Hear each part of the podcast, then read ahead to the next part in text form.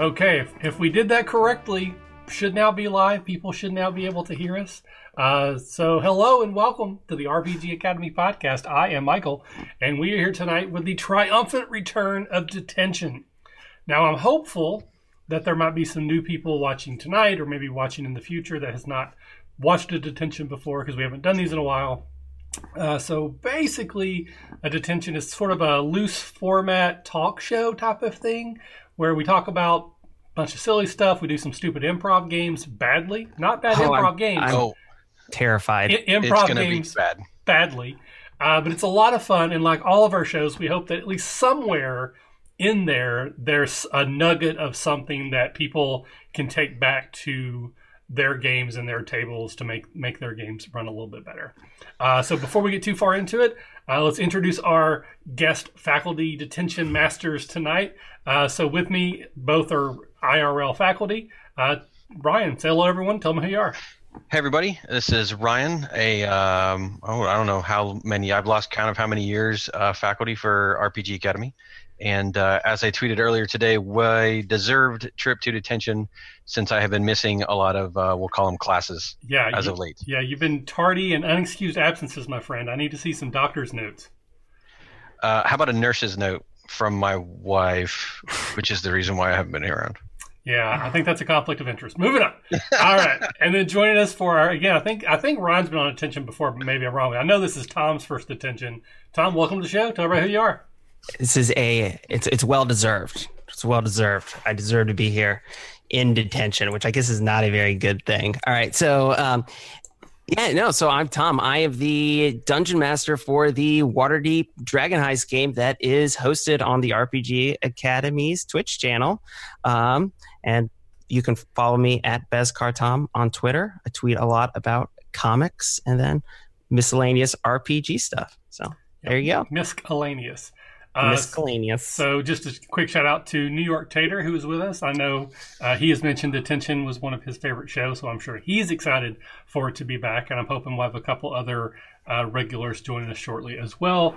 Uh, but as always, I want to start very quickly just by letting people know that we still have our Twitch follower drive going. And when we get to 500 Twitch followers, which we've been making some progress recently between the Batman Gotham City Chronicles games I'm doing on Tuesdays and and Tom's Dragon uh, Dragon Heist, we've been going up the, the ranks a little bit. So we'll hope, We are crushing it.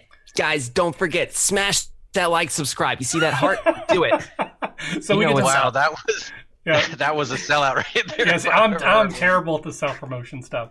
Uh, but when we get to 500 followers, we're going to give a uh, do a giveaway. This is the uh, D&D Rules Cyclopedia. This is the new print on demand version through DriveThruRPG. Uh, this is a book that I had when I was a youngster that I loved. This this was D&D for me for a very long time.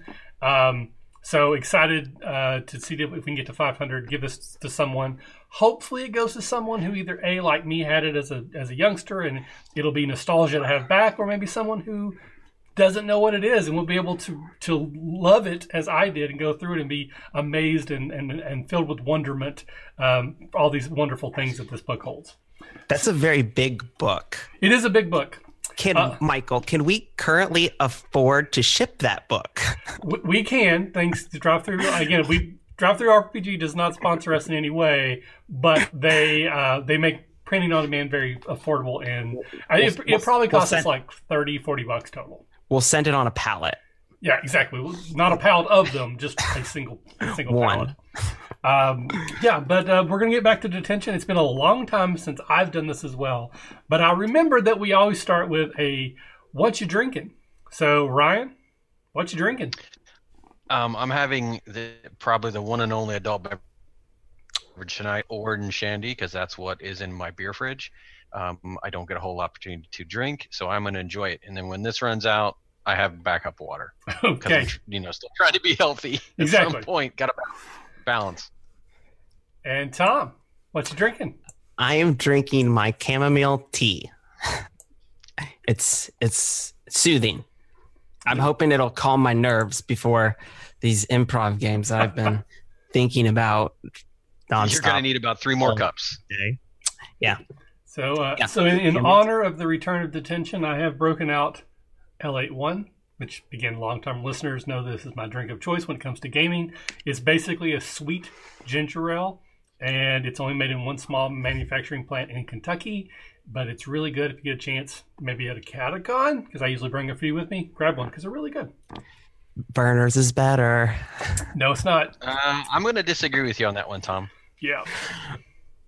Eh, But I, I might be slightly biased. Um, the uh, factory where they make that is uh, cl- very close to a scout ranch, which or a scout, uh, I should say, camp, not ranch necessarily, but a camp. Um, and as a longtime scouter, they donate a lot of drinks over the summer to the scouts there um, as a treat. So kind of biased, but yeah, still uh, disagree with you, Tom. Sorry. Uh, so New York New York Tater just mentioned that water is simply pre-beer. So, so it's This like very you're- That's a good point.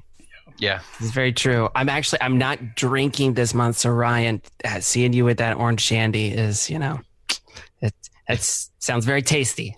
If you were here, I got another one for you. It's all right. It's all right, Uh, Michael. All right. Oh, short man Ian has joined us as well. Welcome, sir. Happy to have you with us. Um, so our first official part or segment of the show is extracurricular, and this is where we just talk about things we've been up to recently. It can be gaming related, often it is, but doesn't have to be. It can also be movies, books, video games, family, just anything that we've been working on that we feel like talking about very briefly. I will start by saying if either of us or any of us are going to talk about Endgame or games of Game of Thrones, it must be spoiler free. Even though Endgame's been out for a couple days, I don't want any spoilers for any of that uh, because I did not see either spoiled, and I don't want to change anyone else's that same experience. We'll skip it. Well, I was going to talk about it a little bit, so I'll start with Okay, you, you Ryan. Extracurricular, buddy. What you been up to? What you want to talk about? Yes, I saw Endgame. Um, it is a perfect movie, and I will leave it at that for everyone else because uh, oh, don't do that. Um, It is not a That's, uh, perfect that's- movie, but that's it is a very good of- movie full of perfect moments. But it is not perfect. is, It, has uh, flaws. Uh, it's uh, ten years building up to that. I think it's um, I think it's perfect both in what it does for the fans and for the non-fans. Um, but uh, that's that. We'll leave it at that. So I don't go into it because I could talk for hours about it. All right. So, anything else you want um, to talk about besides Endgame? Oh gosh, um, no. Most of the reason why I haven't been around is one because my schedule is crazy because I do a lot of uh, volunteering for my kids' schools as a coach and as a scout leader. Um, so no real fun extracurricular activities like personally, but uh, spending a lot of time with the kids and seeing them grow, um, and uh, leading a team and all that jazz. Um, we're getting ready to go camping a bunch, um, so that's kind of been on the docket. So yeah, keeping really really busy um, and not a whole lot of gaming time, which is why I'm th- really thrilled to be here tonight because I don't get to do enough of this anymore, and it starts to it's starting to weigh heavy. I know life can just really bring you down, man. Yes. Oh, so b- being so busy, uh, you know, got to have time for fun. This is it. All right. So, Tom, extracurricular, baby. What you talk? What you want to talk about? so much stuff has been happening. So, first off, I've been traveling a ton. As you guys can see, I am in another hotel room. The last time I was streaming, I was in an even. I'm I'm in a lot of hotel rooms. This time I'm in Philadelphia. So, I actually want to talk about traveling a lot because what's really cool is that I when I travel, I like to go visit little game stores, kind of where I'm where I'm going to be. And so probably about a year and a half ago, I came to the Philly area for the first time, and I met some folks at a game store, and one thing led to another. And now, whenever I come up here, we actually get together at their. They have like a farm with horses and everything, and we go out there and we play D and D. So we've actually been running a Curse of Strahd campaign, and so whenever I come up here, which is probably about four or five times a year, we just all get together at their house and get to play. So we actually did that last night and it was a blast. So I just like having these like I feel like I've got all these little different gaming groups all around the country. It's very Yeah. it's super it's super cool. Love it. I, I know that you're not the type of person. This makes no sense, but I thought you were going to say one thing like another, and now I have a kid. Yeah. so you're like those traveling salesmen in the 50s that had a different family in every town, but yours is a different gaming, group. Yeah, That's right. Tom's suitcase is full of gaming books. yeah. It really, it really is. Yeah. And then the other thing I'm super excited for this Sunday, for those in Cincinnati, it is the Flying Pig Mm. weekend. This is it. Are you running it? I know you you run a lot. Yes, I'm going to be running my first marathon on Sunday. So my knees are jelly um, after months of abuse, but I'm ready for it. It's going to be fun. Nice. Well, best of luck. I'm sure you'll do fine. But you know, if you're like a personal best or something you're going for, I hope that works Oh, well, out for it's you. my first, so it may- will be my personal. yeah, exactly. best. As as long as you don't pull a Malcolm in the middle and just trip over your own feet at the start line. No, and I'm then oh, what? A, and, and last thing, because it wouldn't be, I wouldn't be an extracurricular without Tom talking about comic books.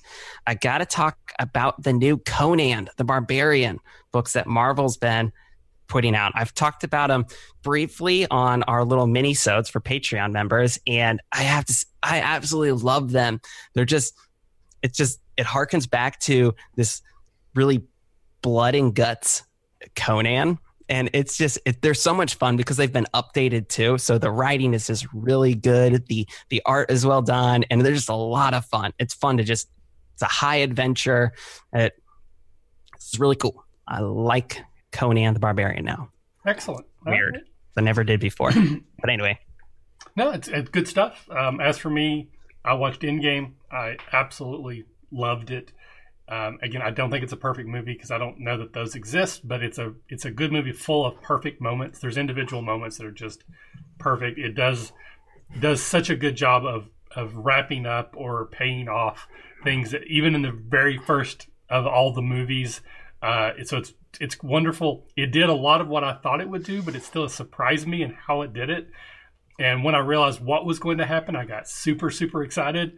And um, yeah, it's fantastic. So if you have not watched it, go see it. Try to go without being spoiled because I, I do think it would. I mean, it's still a great movie. I'm sure if I see it again, I know what happens. It'll be enjoyable. But I think that first time through, not knowing much about what would happen and truly being surprised was just wonderful. So I'm so excited about that. Oh, I was was- stupid excited for it, and it was good that I was sitting next to one of my children that didn't remember everything, and then somebody that wasn't quite a big as fan as me. So as I was shouting out different things and getting excited in my seat, the people that didn't know what was going on inadvertently followed along a lot better because of me and my big mouth uh, in the theater. Um, but yeah, it. Uh, we went and saw it. Uh, we had actually was there with two different separate groups of friends that inadvertently ended up renting out uh, 40 seats out of like a 55 seat theater. Wow.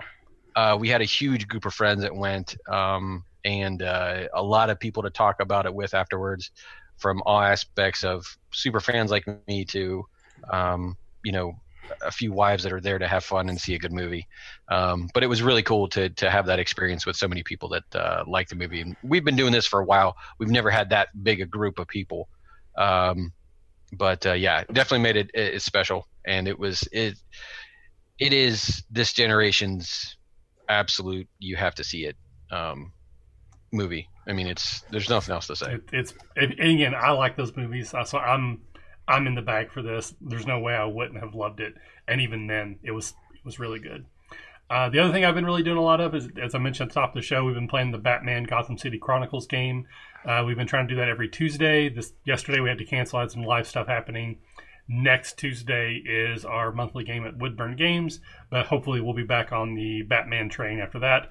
I'm currently trying to figure out how I want to organize everything because it's there's a lot of pieces and parts, and I'm kind of uh, particular. Some people might use other words, but I'm pretty particular about how my games are set up so they, they're organized well. And I'm trying to figure out the best method of organizing, and I think I've figured it out. Uh, though it's probably going to cost me almost as much as the game itself to get all my supplies to keep it organized.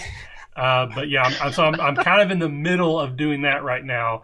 Uh, so the, you can't see it, but the area in front of me is a disaster zone. you just have to do it just Yeah, people listening to this, you don't understand. Particular is probably the nicest way Michael could put it. Yeah, Um, it- yeah. He, oh man. Uh, so just to give you an idea, Michael loves to sleeve all his cards for his games, and as you can see behind him, he's got tons of games. Um, at one point, he didn't care about the colors. Now he's going. He's re-sleeving a second time around. yes. Um, I'm transitioning to from things- color coded to clear so that I can see the back of the cards because some of the games it has now become easier to identify cards by having the backs visible. So yeah, so I'm, I'm in the process of unsleeving and resleeving from color coordinated to just clear. And if you play a game with any amount of cards, it takes probably what an hour or two to do that with all the cards before you even touch the rules. Oh yeah, And that's where the yeah. Yeah, uh, last year I brought sleeves with me to Gen Con because I knew I was bu- buying some games and I opened them and sleeved them at Gen Con so that we could play them because I won't play them until they're sleeved. But enough about my problems. Um, Batman is a really cool game. And again, Monolith does not support the show in any way. They probably have no idea who heck I am. But I love the game. I'm really enjoying it. There's a new Kickstarter coming out later this summer for season two, which is going to have new stuff, but you can also go back and get the first season stuff do it. It's an amazing game. It's so much fun. Uh, so absolutely jump on the train if you haven't already. And if you're not sure if you'd like the game, check out our other videos or some other people that are starting to do them now that it's getting getting more out there. Uh, but it's a really cool game. I really like it. Okay, so now now it's time to play some games. We are going to play our first improv game, and this game is called Ten Things. And this is traditionally a warm up exercise for improv groups. And the idea here is that we are going to prompt one another to create a list of 10 things. Now, the idea here is to be quick. So it doesn't matter if the things actually make a whole lot of sense. It's more important that you get to 10 quickly. Um, Okay. I already hate this. Yeah, Okay. I, I've done this maybe twice before, and uh, you get to like three, and, and oh man, it's gonna be people. You should be laughing now because this is gonna be All bad. right. So I'm going to, normally I'll let the guests choose if they want to go first. I'm going to just executive privilege and go first because what I like to do is I always like to try to tie my 10 things to something we've already talked about in extracurricular or something else just to kind of, you know, make, make a nice little bow on it. And I have a great one for, for Ryan. So Ryan, I'm going to give you your prompt, which means you need to give yours to Tom and then Tom, um, will get back to me. Uh, so New York Tater mentioned the song. The song is later. The song is where my fingers been. This is the. I don't remember if there's a. song. I don't think there's a song for ten things. No, so so you mentioned that you are a scoutmaster. You do a lot of volunteering with scouts. So so Ryan, give me ten made up D and D scout badges that you could earn if you were a scout in a D and D world. Oh, th- okay. Uh, you ready? Oh, go yeah. Okay. Uh, open fire cooking. One, How to survive in the wilderness. two, How to gut a dire wolf. three, Um, archery. four, Um, swordsmanship. five, Uh, how to take off your armor without falling over. six, Um, climbing a castle wall. seven, Um, geez, uh, adventuring through a haunted forest. eight, Um, let's see here. Um, uh, oh gosh, how how to survive for beginners. nine. One more. Bring us And, home. Um, brewing your own ale. Dang, there As we a go. voice. Oh, Ten It's- things. oh, that was that hurt. I'm so oh, man. I'm not even doing it. There's so many ways to go. Um, th- honestly, that was a great one, Michael. Thank you. That was that was uh, that was pretty funny, actually. Um, yeah, right. there's so many so many good things I could have said. So now we get to wrap it around. You get to ask Tom for 10 things. Oh man. So, yeah, and again, to chat, feel free to throw out your own. We'll, we'll read them here in a minute. There's a couple, couple of the merit badges already going. Keep them going. Um, and then also at the end of the show, we usually do a Q&A. So if you have any questions uh, now or things that come up in the show that you want to ask about, we will do a Q&A at the end. All right, so with that out of the way, Ryan, ask Tom. yeah. Oh man. Um, If you need to think about it, if you need to think about it, I can give Michael his. Oh, No, see, now you will to. I skip think I around. got it. Yeah, yeah, yeah, yeah. No, no, no, Okay, no. all right, all right. I just want to make sure Um, you pick a good one. Okay. okay. Uh, so Tom, you mentioned you've been traveling a lot, which is a lot of different places, a lot of different cities. I need you to give me ten play ten city names in a D and D setting that you would like to visit. Just crazy town names, uh, whatever you think is. Uh, Okay. All right. Okay. You ready? Yep. Yep. Starfield City, Mithril Town, Two, Razorback Village, three, The Village, four. Four. The movie. forest of apothecaries, Five. Five. druids hollow, Six. Six. water shallow, Seven. Seven. never summer, Eight. Eight. Baldur's Door, Nine. Nine. S- Space Town, Ten. Ten. Yay! that ten? That was ten things. Wow. Okay. See, it's, it wasn't so bad. Yeah. Oh man. Yeah, no, you know what? Because all right. They don't need to be good. Exactly. No. Exactly. I don't I'm like, ah yeah, they don't need to be You good. want them. You still want them to be. You still want them to be great because you you're like ah I'm- I can do this. I'm a great you know love D and D. But All right. no, they don't. It's funnier when they're not perfect. All right, so Michael, Yes. you're talking about Batman. Oh, I love Batman. Okay. So Batman is known for his absolutely bonkers, crazy cast of villains. hmm So you're in the comic book writers room, and I want you to come up for me 10 new Batman villain names. Okay. All right. Ready? Yes. Go. Clown face. One, Um, knife juggler. two, Um, the mad catter. three, Uh, poison oak. four, Uh, boone. five, Um, d- d- d- puppet man. Six, The star spangled whiner. seven, Um, Drake Mallard. eight, people, some people can't know who that is. Uh, Scrooge McScrooge face nine. and Batmanuel the Third. Ooh, that's a good one. Wow, way to go. Way to go. I want to give you you get extra credit too for the what was the what was the Star Spangled one? Spal- Star Spangled Whiner. And that's like that that is a Batman. that's like a Batman villain name. Like that that is actually I, that that has to be one. Okay. I was thinking All right. more like a Robin villain, but yeah. I, I think Poison Oak was my favorite. All right. So with that out of the way, we're going to move into what is the meat and potatoes of the show. This is the, generally what's the largest and longest section, but it doesn't always have to be that way. And we call it used books. And the idea here is that we're going to take a look back at a campaign or an adventure that one of us has played in. Maybe we were the ones who ran the game, and see if we can you know pull out some lessons learned. The idea is like you get a used book, someone else had it before you. There's there's margin notes in the margins that you can learn from, um, and that's what we're hoping to do here. So Tom, you have come to the table tonight with a used book scenario. Lay it on us. What are we talking about? Okay. So first, I want to preface this. So I, uh, most of you guys already know I've actually only been playing RPGs since the the since fifth edition first came out.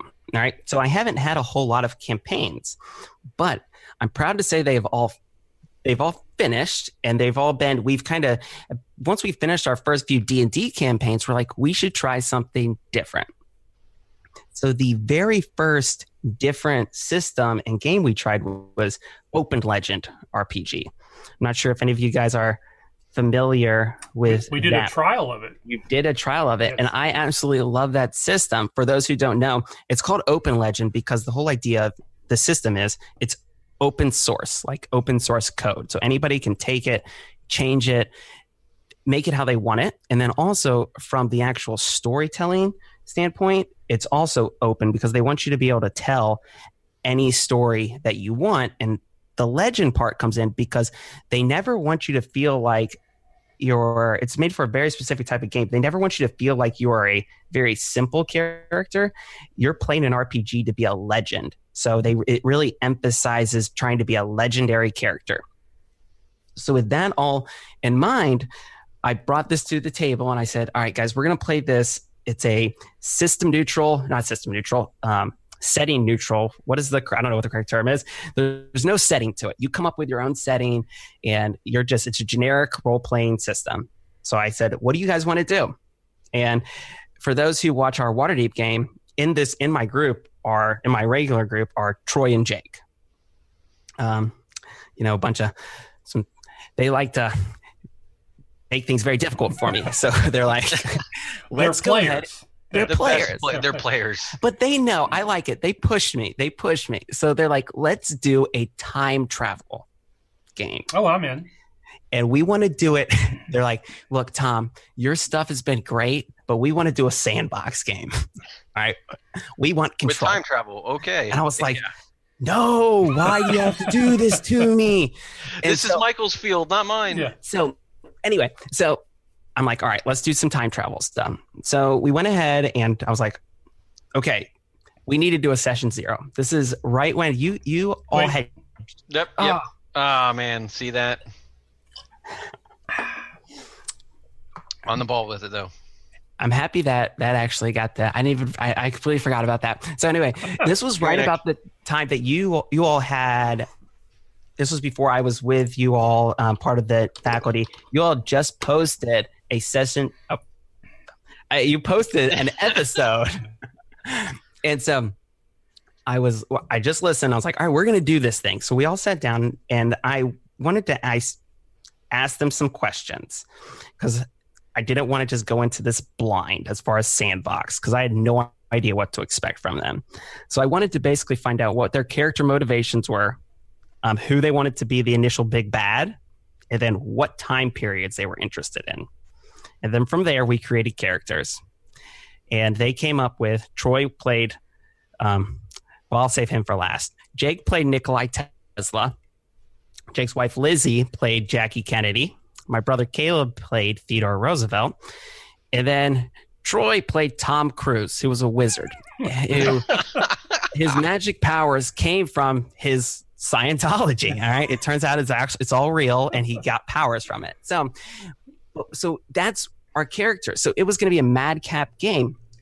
But honestly, this all turned out to be. We still talk about this this campaign in our game group. It was one of the best experiences we've ever had. And now in our home game, we pretty much just do sandbox stuff, and it's because I I found it really enjoyable to hand that narrative control over to my players. I basically presented them with a few different time periods that they could potentially jump into, and they jumped into one. And then from there, at the end of each of our sessions, I just had them recap the session then for me. I was like, what did you guys do in this session? Because when they were able to, they reiterated what they did. I was able to find out what they actually enjoyed. And then I took that. I oh, this is Jake was really into the Library of Alexandria and all these cults. So let's add some cults into the game. And so it kind of it went way off the rails, obviously, of what I had intended, because that, that was the point of the game. It wasn't to do what I intended, because I wanted to experience the story with them. And it worked out, it was it worked out pretty perfectly in the sense that it didn't go way far off where I lost complete control and I felt uncomfortable during the games and I didn't know what to do because we we did a lot it was just communication, players and myself. And it was uh absolute blast. So, I mean, I just so I really wanted to just kind of talk about what your guys' thoughts were about how comfortable you are handing that narrative control over to players, and if you've ever done sandbox games like this or in in general. 'Cause I don't know thoughts. Uh, so I'll start with you, Ryan. Um, so the game that um, I run for my home players, um, which is off and on, we we all have busy lives and mostly have as kids, so we play probably once every two, month or two. Um, but the game I run is as open as I can make it. I give my players control um, on where they want to go in the world. We use uh, Faerun the setting for Dungeons and Dragons. We play fifth edition. Um, we started in fourth. Uh, so I'm using that fourth, that huge fourth edition map, and I presented them with uh, all kinds of options and places they need to go. I let them pick, um, and at the end of every session, I'm like, okay, where are you headed? So I can kind of plan and see what things I can build along the way. But um, we've been playing for a number of years, so I feel like my my players um, are fairly seasoned, and I think a sandbox game is a lot easier with players like that because they do tend to help you um, build the world a lot easier, give you things to build on. Um, whereas a new player might be uncomfortable generating a new idea or saying what they want to do with their character um, for you to work with. Uh, so it does help to have that, but um, I love the fact that um, one session I might be planning something on a lake, the next session I might be something in a forest, uh, but ultimately where they go and what they do is up to them in what order. Um, I've just kind of I gave them a list of things that they need to collect, um, and with you know kind of the limits of the world as um, these things are going to be happening around you. It's up to you where you want to go in the sandbox and what you want to get done first. Um, so I'm comfortable doing that um, with, but I'm also a prepper.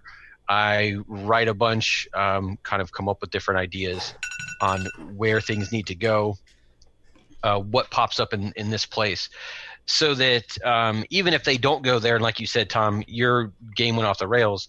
But when I do it, um, generally planning out, okay, if they go here, this is a likely scenario. This is what's going to happen. So I pick maybe the top two or three likely places they're going to be or visit along the way.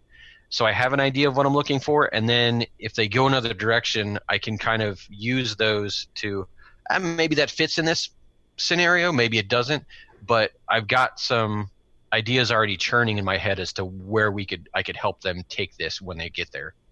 Yeah, so one of the things that I made sure to do was I am not a prepper. I I do I do so little prep in my games. It is it's it's kind of terrible. But and it, it, worked out so well for this game. I, I love to do improvisational stuff and work with my players and just tell that story. And so what I did was similar to what you said, Ryan. I came up with several different time periods. And I presented them to them like, hey, this is where time is getting all timey wimey and crazy. And so they kind of had some ideas of where they wanted to go. I presented them the Library of Alexandria, 1970s Nevada, and then what I called the dinosaur days. Of course, they only went to the Library of Alexandria before they decided, yeah, 1970s Nevada and dinosaur days, does not sound interesting. Tom, we want to go to 2027. I was like, why? They're like, we want to see what you can do. And yeah. So yeah, leave it to the players to completely go sideways that quickly. No, um, Michael. All right, you've been so you've been playing RPGs for uh, a lot of different RPGs for a lot longer than I have. Probably and I was Tom and I combined, to be honest. Maybe.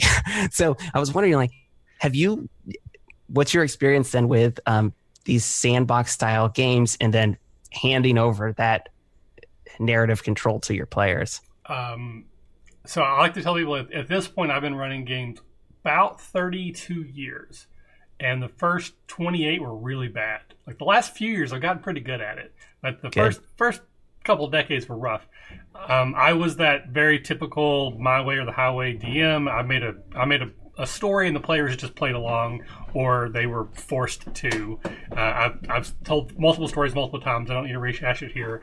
But I've gotten more and more comfortable, more and more experience of, of letting go. And I enjoy the game so much more now as a DM that does that because I get to play too.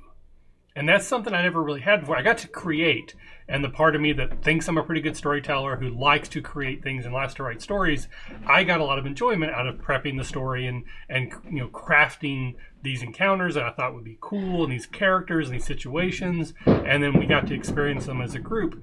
But I really didn't get to play a whole lot. And for one, I don't like combat a whole lot, so me being the other side in combat's not exciting for me. But now that I'm much more likely to say I don't know where you want to go and what do you know? What do you see when you get there? What's interesting about this town? That lets me be a player where I get to go, oh, okay, now we're in a city that everyone can astrally project all the time. That's just the thing that happens. What am I going to do with that? How am I going to make that interesting? Where am I going to go with that? So I love letting players do that. I think it makes the game more fun for me.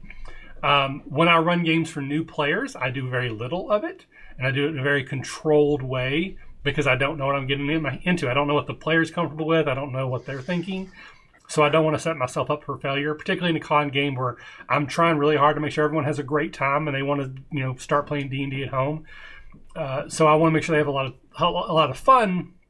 So I need to be a little bit more stringent about how and when I dole out the ability to, you know, narratively control, so that I don't just get so crazy that the game isn't interesting or fun.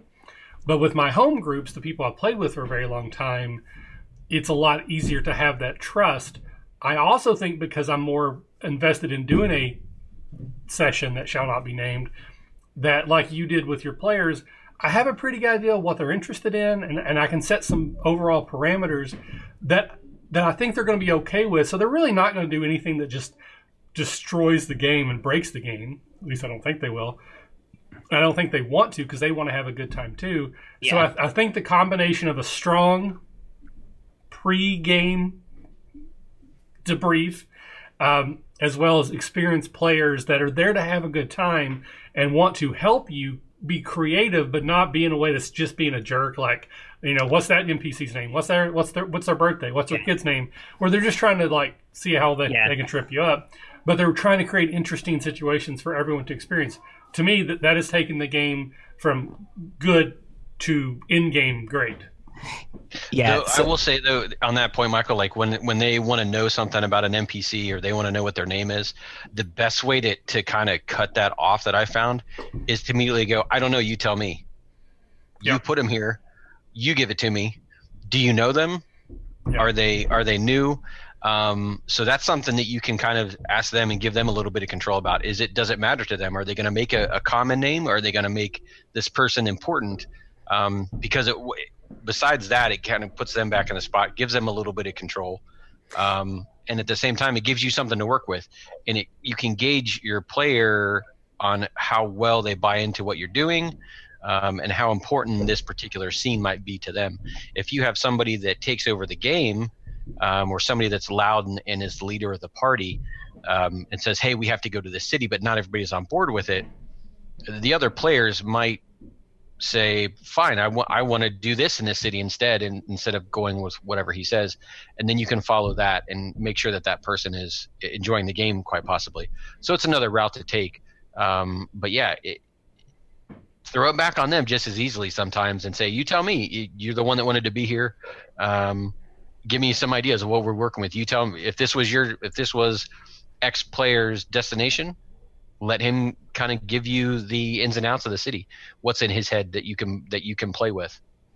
So one of the things I want to mention, Tom, I know you're you're biting the bit there to to, Yeah. to go, uh, but I just want to cover kind of quickly.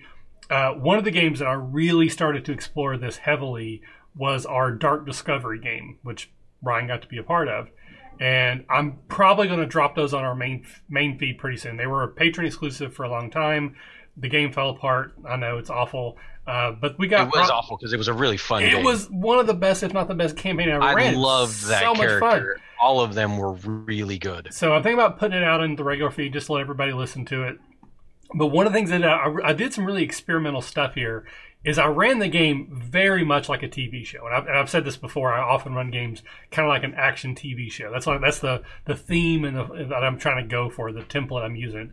But I did things that the players didn't know, and I would start a scene without them as players knowing what was happening. Just you're you're here, go. We would play for like 30 minutes, and then I would say, okay, now it's seven days before that, and they they were like, I guess we now have to get there. So even though it was a sandbox, I kind of made it a fun game. Where like, okay, how do we as a group now make it make sense that in one week we end up in that spot? Uh, and it Oh my god, it was so it was It so hard sometimes. It worked a lot of the time, Yes. but it was so hard. There were so many arguments yeah that were off the air about what we were doing. Um, but it was so fun to just have to work that out um, and find ways Yeah. to to start at the end and somehow and basically it's like find a- our way through Yeah, there. it's like a TV show. Like the cold open, they were breaking into this like mansion, and then we went, okay, seven days before that, you're in. You're just now showing up into that town, and we had to get there. And again, it made the game so much more fun for me. Is like, how do we make that work? And again, it wasn't perfect, but it was a lot of fun getting there. Uh, but, there was, Michael watched us wriggle on a hook. I don't know how many times. but there's uh, one episode in particular that I, it makes me laugh so hard, where in real time we probably spent three hours trying to come up with a plan and we would be like okay we got the plan and immediately someone would ask a question and we would start planning over again all over again. Oh no, that's the worst. Oh. You get you get stuck in a recursive loop. so Oh, it Plan- was It was so bad. Yeah, so when you listen I to that remember the episode, it's only like 30 minutes long because I did the thing where like, okay, we have a plan, and then I would do the thing where it just fast forward, you just hear, okay, so we have a plan. Somebody asks a question. We have a plan. Someone asks a question. That happens like five times, and I fast forwarded like two and a half hours worth of Oh, nothing until we got to the final plan. Uh, it's a great thing. So if anybody has never listened to Dark Discovery, probably over the summer I'm going to start dropping a few episodes a week, and um, it ends. It doesn't go. It doesn't end, end satisfyingly, but the episodes themselves are so much fun. Or you could become a patron now and get it ahead of time. That's true. It is still better. There's my plug. Patreon. I did it. Yay! Okay. All right. So Tom, go That's ahead. pre- no, I was going to say that's pretty slick because what you did was you provided. If you're going to do a sandbox, you have to have clear motivation for your players. They otherwise they're just going to be running around desperately, not knowing what to do, We're doing hobos. randomness. I mean, so uh, yeah, that may be that that may be fun um, in certain groups. But I like that because you literally did. You gave them like, "Hey, this is what happens." So they are then they're you basically program them to go do what they actually need to do, which is pretty cool. Yeah. It uh, again. I, I thought it worked well. Hopefully, other people again. Ryan can attest. He was a player that it was a lot of fun. Uh, again, sometimes it was difficult, but it, it still was a, a whole lot of fun. But it's super important that the players are on board, that they want to be part of a sand game, sandbox game. But for me personally, I would hate, hate a true sandbox game. Like Oh, if I- really? if I showed up and the DM's like, "What do you want to do?"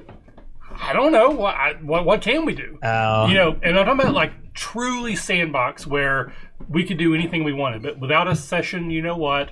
Without understanding who the other players are, without like some background, like what's going on in the world? Is there a, a war starting up? Are we in a port city? Is there a trade? Like I need some hooks to to nibble at, and I'll decide which one I want to really chomp on. But I don't want it to just be like you can do anything you want. I want it to be this is a vibrant city. Here's some things that are happening what do you want to do? And maybe I want to join the Thieves Guild, or maybe I want to try to take over the Thieves Guild, but I want the DM to say, there's a Thieves Guild. You know, there's a rash of robberies happening here. And I'll figure out how I want to interact with that as a player to make it fun for me. But truly, a 100% open sandbox, I think, would be atrocious. No, Yeah. I, I agree with you. If you walk into a, a, con game, for instance, um, you know, and you just join a table because it's the system you want to play, and the guy doesn't have anything laid out, you're going to spend half your time there figuring out what everybody's motivation is. There's got to be at least three to four points of interest for someone to grab hold of and and go with, and I mean, maybe they pull the rest of the group in a certain direction until somebody buys into it, but there's got to be something to, to, to grab a hold of. To there's got to be a hook of some type. Um, I'm, I'm with you, Michael. If I those those types of truly sandbox games where the players start from the very first time you sit down to say I want to do this. eh, It's so it's it's frustrating um, for the person that's having to go through that, and then the other people that are sitting at the table with you because they're going through the same thing, and without knowing what their character is or knowing what their character motivations are, it's so hard to get anything going to to have fun with the game. You're you're starting behind the eight ball. Right. Um, so, so to give like an example, uh, let, let's say we're in a city, it's a port town, and one of the hooks that the DM sets up is that a bunch of ships have started to go missing. Like they, they go off, they're going through you know normal trade routes that are well traveled, and these ships are just disappearing off the grid. You know, uh, Devil's Triangle situation, and and that's something that's happening. Now, as a DM, they may be thinking that the players are going to try to figure out what this mystery is. Maybe they'll get on a boat and go sailing and hope that whatever happens happens to them. They interact with it. But maybe as a player, I'm like, you know what? If all these boats are missing, how is that affecting the economy? How is that affecting this trade? How is it affecting the morale of the city? And I may decide as a player to interact in a way they never thought of. But I still needed the fact that there were ships going missing provided to start with. Uh, the closest analogy, I, one of the things I used to love doing, I'm a terrible artist. I mean, I suck at drawing. But one of my favorite things to do was that when I was a kid, when I was in grade school, is they would give us these little prompts where we would just have like a like a squiggle or a J hook or a T cross, and it would say use that and draw whatever you want. I loved those. The, the, the creative freedom that I had, but I had to I had to work in what they gave me, but I could make it into anything I wanted. And that's exactly what I like to do as a player and as a DM is here's a little bit of structure. You can do whatever you want to with it, but I still need I still need that squiggly line to start with. I don't want a blank page. I want something. Yeah, and I I want to go back to because I do like to give my home group players a lot of grief about how they're a bunch of um, rogues and scoundrels, but they really did was they took a lot of the hooks that I gave them and they definitely did a lot of stuff that I wasn't expecting, like going to completely different timelines that I was no prep for. But what they did though was they helped create those worlds too. They didn't just like, all right, we're here. They were like, all right, so I, we we hop here. The first thing I want to do is go find this person because our source book that we used, which is something that I got from I, Kenneth Hite has said, is that there is no greater source book than Wikipedia, hmm. and so they basically my players opened up Wikipedia, and this was all on their own, and they used they would just like go to the different timelines and find different interesting historical characters and they would say all right i want to go visit with this person. All right let's go talk to abraham lincoln's father and just crazy weird stuff like that. And so that's where having those players who can create almost they created more story than i did. And i have to share how the story ended with them traveling even further into the future and Troy decided that the big bad was actually going to be Tom Cruise. So it was going to be himself, but his future self. So it got into this that one of those really weird, dicey situations where they then went back to the 1980s when Tom Cruise was in his peak, and they tried to take him out, but they couldn't because of Top Gun and some all all sorts of crazy stuff like that. But yeah, having those players who can really just latch onto what you've given them and run with it, it's a lot of fun. It is. I, I absolutely encourage you to try it, but but it you do have to know your table. You have to know your players. Yes, this is so this is so true. Absolutely. And you know, and that's not to say that your players are bad if they don't do that, but maybe they don't like it. Maybe they're not comfortable. Maybe they just don't understand that when they are trying to be funny, they make it really hard for you to try to tell a, a you know coherent narrative. But if you have the right players, you have a session that shall not be named, and you know you've got some creative juices flowing, and you want to try it. Mm-hmm try it. Yeah. It, it has made the game so much more fun for me to play as the DM than before. So I highly encourage it. Yeah, some players like you say want to be told the story, which as a storyteller, I like to have those type of people at my table. And then there's also people who are storytellers themselves and they want to tell the story with you. So it's it's good to have a, a mix of both. And then the last thing for me is do go check out our trial of Open Legend. I, I think it's a lot of fun. It has one of it's my all time favorite moments.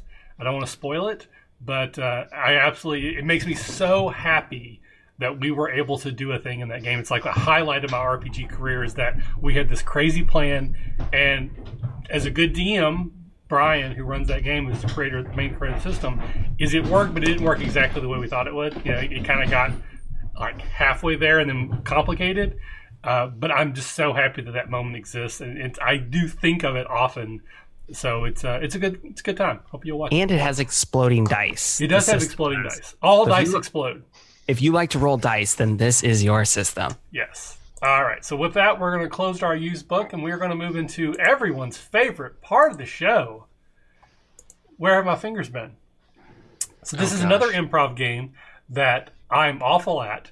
But the idea here is that we will give each other prompts. These prompts will involve at least two people who will be represented by our fingers, and we will finger puppet talk to each other.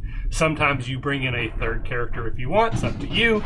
But we're going to tell each other where our people fingers are at, and then that person has to create a scene that kind of makes sense within that framework. So just like we said before, we're giving each other a little bit of framework, but then you can go wherever you want to with it. So it's something we should all enjoy. Tom, you've already mentioned that you are terrified of this game. So yes. I will ask you, do you want to go first, second, yes. or third in this nope. game? Nope. Just I'm gonna go first. I'm gonna get it done. Ripping okay. off the band-aid. Okay, all right. So Um, so I'll prompt you this time since I prompted Ryan the first time. So Tom. Uh, I'm I'm seriously worried about this. Just FYI, this is going to be horrible no, no, this, for so me. focused. this is good. This is good. All right. Um, so, well, I, I have one, but I, yeah, I'm, it'll get into spoiler territory. I don't want to. Okay. Um, because I was gonna do like you, you just got out of in game, but that no, no, no, that that'd be bad. Don't want that. Don't want that. Um. all right. So your fingers. Oh no. Tell me again. See now I'm. I'm this is We'll awful. edit right- this. We'll edit Yeah. this part out. Yeah, it, it'll it'll be Except that it's live. and, well, on, on the audio only version, it'll be seamless. Like I had this great topic right off the top of my head. I've got a couple, but I keep finding faults with them because I've done a couple in the past with the same. So I'm trying to think of something a little bit new, a little bit different. Um, your fingers are at a Renaissance fair. I do love Renaissance fairs. I know because you, That's you it. That's the- cosplay. That's the prompt. All right. So, what do I do now? So we have to sing a song. So you, Okay. say, you hold your fingers. You say, "Where have my fingers been?" I Fingers said, been. "Where have my fingers have my been?" fingers been? And then you do your sing. And then I just do a scene. Okay. So, all right, here we go. Where have my fingers been? Say, where have my fingers been? A Renaissance fair. Hi there. It is it is I, Pirate Pete. Welcome to Pirate Week here at the Renaissance Fair. Well, Pirate Beak. I'm just kind of just here for my, just here to get a turkey leg. There's, you can, No, this is Pirate Pete's turkey legs. These are not just any turkey legs. no, really, here, here's my five dollars. Five dollars. We only take the blues at this here Pirate Pete's turkey legs. But oh, you know what? Never mind. Go grab a funnel cake. Welcome to Frida's Funnel. Okay, You know what? Never mind. All right. That, that's where my fingers. And that's been. where your fingers have been. Here's a pin. Yay! Awesome. Very good finger work there, Tom. Okay. All right, so now you get to prompt Ryan. Okay. Ryan, this is where your fingers have been. I wanted to stick with like a, a kind of a Dungeons and Dragons, something that you can kind of do in the game. And one of the things that people we we people love to pick locks. All right, so this is where your fingers have been. So you are outside. Your fingers are outside of a locked room. All right, with whoever. But it's not Dungeons and Dragons. It's in an office, and you're trying to unlock the office door. All right, that's where your fingers have been. All right, so you gotta sing your song, and then Tom will redo the prompt for you. All right. Oh God, the guys, this is. I'm so sad for you. Where have my fingers been? Where have my fingers been? You're in an office trying to unlock the door, D and D style. All right, hang on one second. Let me uh, fishing for keys. Jingle, jingle, jingle. Uh, I think I got it. Th- Here's the one. Are you sure that doesn't look like the right key? Uh, yeah, I I don't know. There's ten keys on here. Uh, nope. It no, it's not the right one. Okay, well, try that one. Uh, mm, you sure? Nah, no, not so much really. But here, I'll tell you what. Uh, um, okay, it's locked. We can't get in. I don't know which key it is. Well, why don't you try? Uh, is there?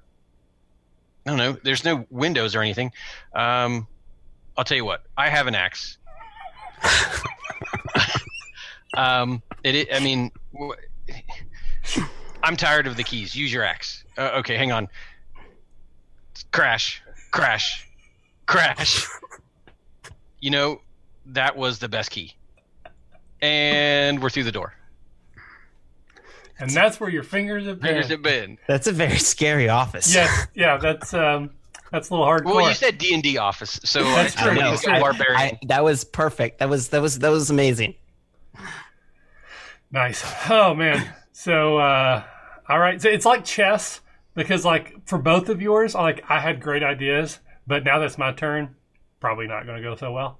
All right. So uh, Ryan, what's my prompt? Oh man, um, Michael, your fingers. Oh God, this I got a good one now.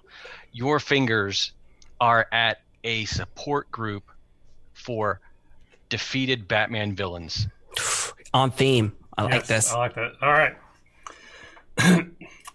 where have my fingers been? I said, where have my fingers been? I'm telling you, no one ever sees him at the same place and the same time as Bruce Wayne. I think Bruce Wayne's Batman. Okay, I think you got hit too hard in the too hard in the head there, Star Spangled Whiner. Because now you're starting to see crazy things. Because we all know it can't be Bruce Wayne because he is soft and he's an international playboy philanthropist. He could be Batman. I mean, he's handsome, he has the right height, the right build, he has all the money for all the toys. Hey, is that a cupcake? And that's where my fingers have been. I think Michael has worked out a secret to this. Keep it as short as possible. Short as possible. One Star scene Spangled and Banner Whiner. That's right. Yay! So that was our Where Have My Fingers Been game. For all those who love it, go to hell. All right, so with that, we will now move into our next to last segment because our last segment's the goodbyes. And this is cryptozoology. And this is where we take a look at a monster. Doesn't have to be from D&D, but it often is. And we talk about ways that maybe we have used this creature in the past or we brainstorm some ways that we could use it in the future. Ryan, you have brought a monster for us to study today. What, sir, is that monster? I have, and I'm super excited, which is why I have got closer to the camera, uh, partially because I want to be able to read the book. But my monster that I want to talk about today is the Behir, um, which the name of the game is Dungeons and Dragons. Everybody forgets that dragons aren't always the most powerful thing in the world, or they have competition. Let me put it that way. And this monster is the competition. It was specifically bred for the competition. Um, dragons are great, and everybody loves dragons, uh, but you're not always going to be at the top of the food chain. There's got to be something that challenges you, and these things were made by giants to do that.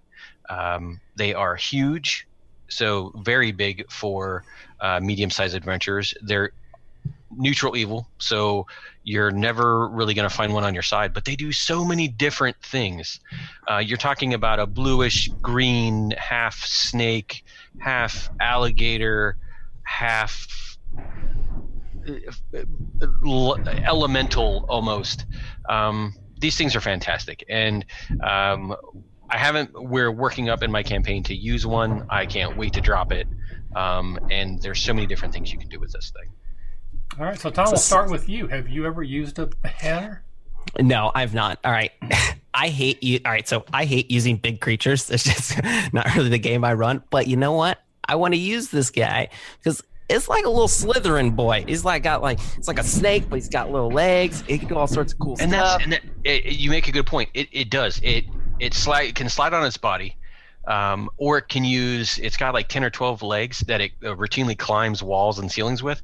So tracking this thing as an adventurer, uh, say as a ranger or a rogue that's that's tracking, or even as a druid that's tracking, w- would make it nearly impossible to track this thing. So it's a challenge for your players from that point of view. Um, and I mean the, the attacks it can use it's it's undervalued I think. It it all right. This thing looks pretty cool. And now all i want to do is i don't want to use this to let my players fight it. I'm thinking about bringing this thing into waterdeep dragon heist game now and giving the them a Behir to use as a like a group mount. It'll be like um like the minivan of like the fantasy world where they can all just they'll all be able to fit on the back of this thing pretty much That's what- yeah that's where i'm going with it Yeah. I, well I mean it, and it ties into giants too uh, these are things were made by giants so if you've got giants in your campaign you have a reason to put this thing in there there's a there's a way for you to fit this in so I've used them at least one time that I can remember, but it was not interestingly. It was just a here's a big monster I want my characters to fight. Again, this was this was in the dark times, long, long ago when I was a terrible DM. Uh, but I do I do like that idea that they are bred to be quote unquote the natural predator or at least natural enemy of dragons, and that's, I think that's where they could be the most interesting. Um, you know, to, to to Ryan's point, is rather than it just being something our characters have to kill, how can they use that to their advantage? Like, is there a dragon that is too powerful for them to deal with. But maybe there's a way for them to lure a Behir into that area so that they fight, and then it's like the whole Godzilla King of the Monsters thing. We let them fight, and then we'll take out whichever one is the winner. Um, so I, I like that idea of how can you manipulate this creature so that it does good for you. Uh, the other thing I think is interesting is in the in the fifth edition book because I looked up the their entry. They have a, a seven intelligence. They're not very smart, but at, le- So dumb. but at least in three point five they spoke com- they spoke common, so you could communicate when they were you know as intelligent beings. Uh, so I don't know if the actual number dropped, but they're they're presented in the fifth edition as though they can talk normally because there's like a little you know blurb like a flavor text of it talking to a party of adventurers, but it gives it. So I'm going to say that they're more intelligent than the book presents, and I think they would be. Yeah. and I love the idea of a bear like messing with people. Like it, it slithers on its body solely to make it look like it's just a large snake, or maybe it only uses like four of its legs to walk, so it looks like to people tracking it, it's just like a four-legged creature. Um, so it's basically it's like disguising what it is to lure people to it. Like, oh, this is just a it's a crocodile or it's a giant snake, and then you get in there like, holy crap, it's a behir, and you know because these things are big A, like they do a ton of damage. They're tough. Uh, Oh yeah, it's. I mean, it's got it's claws. It's got bites. There's a. con- It's it's snake like, so it's got a constrict attack. It has a breath weapon. It can swallow. It's got a breath weapon. Yeah, so it's got something for distance that absolutely does an, a, a crazy damage to a mid-level player.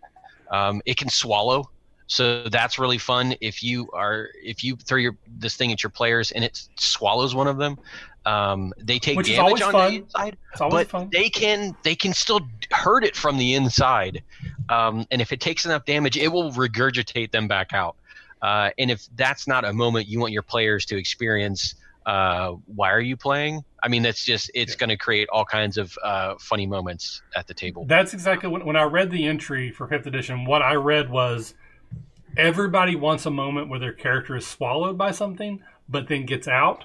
So they just included rules for how that happens, so that you don't have to figure it out. It, it says when you're swallowed, you take this, this much damage. If you do this much damage, it has to roll a save. If it fails, it, it spits you up because that's what they want to happen. So they just wrote the rules for it, which I think is awesome because I think Wait. it's good time. Wait, wait, did you say this was fifth edition?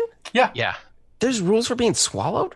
Uh, under Yeah. the Behir, yeah, it's uh, Yeah. it, it swallows you, and then you if you do, I think it's 15 points of damage, then it has to make a saving throw or it regurgitates you out. Uh, yeah, the Okay. uh, 30 points of damage on a single turn from a swallowed creature, the Behir, uh, exceed on a on a 14 con save, uh, or it regurgitates you um, 10 feet. So it upchucks you a distance um, out of this thing's mouth. So, uh, and the funny thing is, um, similar to uh, what uh, Drax in Guardians of the Galaxy, if it dies while while you're inside its body, you can claw your way out of it. Yeah. Uh, Its skin is just as tough on the inside. That's what I said.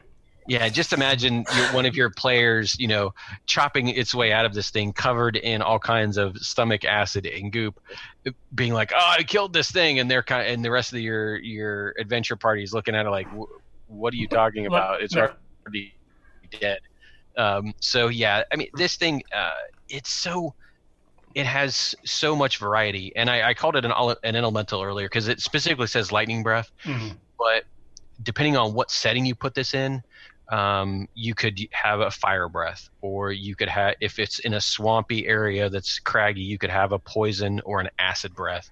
Um, there's so many different things that you can flavor this as. Um, it, you know, it's got a decent, uh, it's got a decent armor rating, so it can take some hits. It's got a huge movement speed of 50 feet uh, mostly because of this the legs. It's got a immunity which is uncommon, um, but most players aren't going to have that. Um, so that's that's even something to to mess with. Uh, there's there's like I said, it's, it's undervalued. There's so many different ways you can take this uh, monster. I cannot wait to throw it at my party. Uh, so unconventional magic use item. I, I know I've mentioned this before, but uh, one of the games I played in, one of the char- characters was swallowed by a T Rex. Uh, which was invisible, which was BS, by the way. But anyway, the character had a one of those magic bottles that like ever ever water or whatever. You uncork it, it would just spray water forever. And they uncorked it, and then the DM said that that caused the creature to spit them up and they got out that way, Vomit them up. which I thought was a creative use of a magic item. Yeah, absolutely. Yeah, I'm just gonna use a dragon, Ryan. Sorry. Yeah, Man, come on. You, you- that's the thing, though. If you got a if you got a dragon in a in a campaign, there's a reason to have this thing because they don't like them. This is true. Uh, and one is of the the one thing that will go willingly go after a dragon. Yeah, that was one thing that I was thinking about is potentially a really cool hook that was just coming to my mind is there's good dragons. Have a dragon come to the players, and this dragon is scared, and dragons don't get scared. Turns out the dragon needs to hire the players in order to protect his back as he tr- continues his travel because there's a whole host of Behirs that are tailing him right now. This I mean, and that's that's actually fantastic. Uh, these things are so old. It's it's from the times when dragons ruled the world. They said uh, they were bred by giants. So there's so many different big monsters that are related to this thing that you could put in a campaign that would help shape it and give characters different points of places to go check out or to go find. Um, or to even dare I say tame one of these things, um, that would be something all by itself. I can't wait to see. But Tom, I love your idea of a, a dragon actually being fearful of one of these things being so old and so big uh, that you know it's just going to add to its collection of of dragon kills. I also I like the idea. That, again, this is straight up the Godzilla story where there's a dragon and a Behir that are just locked in the struggle, and the PCs maybe there's like a small village that are just in the way. You know, the dragon's too tough, the Behir's too tough. PCs have no chance of killing either. But how do they mitigate the damage by like you know keeping innocent townsfolk out of the way? Can they save the village, or is it just a write it off and we move we move somewhere else because there's just nothing going to survive here? That could be an interesting and fun uh, encounter. How do they deal with the beings that are just too powerful for you to deal with, but you want to try to save innocent people in the crossfire? Uh, it- again, not bad. I mean, the, these things are so big. You could center a campaign around uh, a Behir faction and a Dragon faction if you needed to. Um, you know, maybe these things are the creatures that are controlling uh, portions of land, and you have uh, different groups that are warring against each other if need be, or fighting over territory. And like you said, Michael, they're just destroying everything. Um, maybe these things are smart enough. Maybe your is smart enough to, to hire underlings to do its bidding um, and to collect things for it. So, uh, like I said, I, I like this monster a lot. Um, it poses a lot of different challenges in a lot of different settings, uh, and you can flavor it any way that you really need to. Um, but it still is a challenge for any any adventuring party that you know mid level or lower. Um, even even with a high adventuring party, I think that there are ways you could make this thing challenging for them. Yeah, I um, one of the things that came to mind too is because I love a, a turn of phrase. Like I, it's not quite a pun, but just I like the idea that you need something from the Behir, and what comes to mind is you have to capture lightning in a bottle, where you literally have like a magic bottle. And you have to get the Behir to use its breath weapon. The bottle will capture the breath weapon, almost like the Medusa's head in Clash of the Titans, that you can then use later.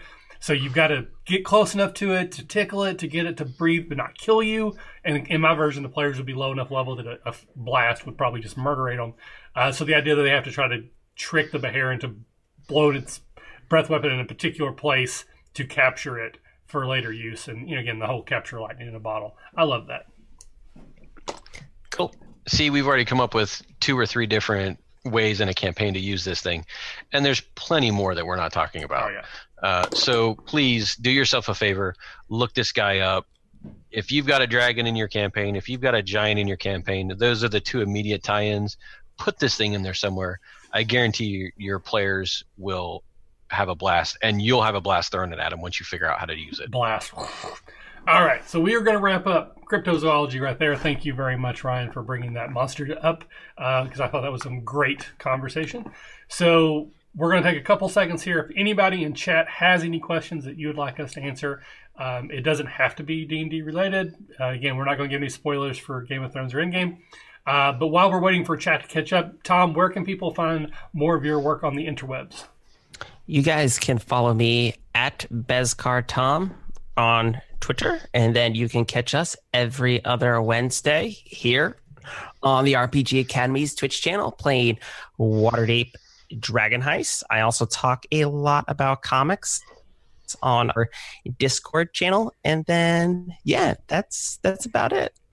And those episodes are archived on the YouTube channel. So if you want to They catch are. up, Go back and watch them. uh, you can go back and watch them and uh, see how the story has evolved from where it started. Yeah, we're having a lot of fun with it. It's it's a blast. All right. And then, Ryan, where can people find more of your work on the interwebs? Um, mostly on voice work for the RPG Academy, and uh, every now and again on a detention or something like this. Um, I've been around for a number of years and have lent my voice, um, and hopefully we'll have more campaigns for me to do that with. Um, I am at Teleporta on Twitter. Um, I'm not super active on there anymore because I'm so busy, but I guarantee you that if you um, holler at me, I will uh, get back to you. Um, I talk about sports and scouts and d&d and all things nerdery. Um, so if you've got a question for me or if you like anything that i said uh, let me know and i will follow up with you. Um, i do respond uh, just my life's busy enough as it is. Uh, i can't tell everybody about it every second but uh, yeah. Let me know if you got a question. I love uh, teaching people and i love helping people and i love people giving more ideas for games so. Excellent. Uh, and as for myself, of course, I'm Michael at the RPG Academy. Pretty much everywhere you go, search RPG Academy. If you find something, it's probably me. Um, so we did have a question uh, that came in. Tom's already answered it, but just to get it on the air. Yeah, let's talk Uh, about it. So we have a like obviously KantCon again. Well, not, we're not, not going to talk about it too much because I know people are tired of it. But KantCon is the convention we run. It's in November. Uh, this is the second year we're going to do a online version about halfway through the year as somewhat of a, just a fun weekend to play games online, but also as a fundraiser for KantCon. So if you play in one of the games or just want to donate, you can. Tom has taken the reins this year. He is going to be running and organizing a KantCon line. So the question from Shortman Ian was, when is a KantCon going to be? And the answer, Tom, is End of June, beginning of July. TBD, as they must Right, say. it's going to be right after Origins. So Okay. that's kind of what we're shooting. There's a few little things that we're still trying to work out, but hopefully in the next week or two, we will have those dates nailed down, posted, and we'll start working with people to get some games scheduled for that. And we are going to use tabletop events for that. Um, we've already been using it for KantCon line, or excuse me, KantCon. and It's going pretty well. Right now, we have 207 badges that are in the system because everyone who backed the Kickstarter should be in. The few people have bought them after the fact, but we're going to use it as a test run through KantCon line. To the badges will be free, so you'll get a badge. The events will be free, but you can register for them and schedule and that kind of good stuff. So it's going to let us play around with the system, work out any kinks, make sure we know how it works. Um, so we will have that up and running probably around the same time that we have the dates official. Uh, it'll be a Friday, Saturday, Sunday, as many games as we can get organized. Uh, we've got a bunch of GMs that are going to be supporting us already. We're, we're looking for more across the globe. So there will be some games that might be like EU friendly time zones, and there'll be some others that are like Pacific time zone friendly. Uh, but the goal is to just get as many people together playing games as we can. So thank you, Tom, very much for organizing that because that's one less thing I have to worry about. That's right. Awesome. Well, if there's no more questions, uh, we'll give it a count to 10. And while we're waiting on that, I will tell you um, I got nothing. Endgame's really good. Endgame's good. And you know what's funny, Michael, is you said no spoilers for Game of Thrones. Until the other night, I was one of those people that had never seen a single episode of Game of Thrones, mostly because I don't watch a whole lot of TV and we don't never have HBO. My wife of all people was listening to somebody talk about it at work and she's like, We're gonna start watching this and I'm like, Seriously, it's in its last season. I at least know that. and I know that everybody dies at some point. Um and she's like, "Nope, you turn it on." So I finally, episode one, season one, watched one episode. It's, it's really good. Uh, it was ridiculous. I I see why people like it. Um, so I am now one. I can't say that I'm on the train, um, but I've now seen an episode, so I, I can't. I got a script. One know, of cross us. That One cross of that off. us. One of us. Excellent. All right. So Short Man Ian are jumping off. New York Tater's jumping off. Looks like we might have a couple other people who are watching but haven't joined us in chat. Totally cool. You're welcome to hang out anytime. Uh, please consider Thank you for joining us. coming back and the goal is to start doing these regularly. I don't know if we're going to do them every other Wednesday on the alternate schedule from Dragon Heist, but they will certainly be more often than they have been. Uh, try to get at least one, uh, you know, like one a month, if not more. Uh, and this will be on the audio only feed here in a few days. So with that, we're going to go ahead and everyone give an awkward wave out and say bye bye. Thank you. Bye bye. See ya. Join us, everybody. Thanks for listening to the RPG Academy podcast. We do this show out of love for the hobby and the desire to be ambassadors, welcoming more people into this community. All of our website content will always be free to use and utilize. But there are expenses related to the show, and if you enjoy what we do here, then please consider supporting us in some way. You can do so as simply as rating or reviewing us on iTunes or your podcatcher of choice. If you're going to purchase anything through Amazon or DriveThruRPG, consider using our affiliate links first, and then we'll get a small percentage sent back to us. You can do a single direct donation through PayPal using the paypal.me slash the RPG Academy, or consider joining our Patreon campaign at patreon.com slash the RPG Academy. And for a donation as low as $1 a month, you'll get access to lots of extra goodies, including bonus minisodes, invites to monthly one-shot games, one-sheet adventures, and more. Please consider following us on Twitter and Facebook, or join our Discord, where we like to try to keep the conversation going with our fans as best we can, and are always looking to talk and chat more. Or do none of that. Just continue to listen and enjoy our show, because honestly, that's enough. Thanks, and remember, if you're having fun, you're doing it right. We'll see you next time.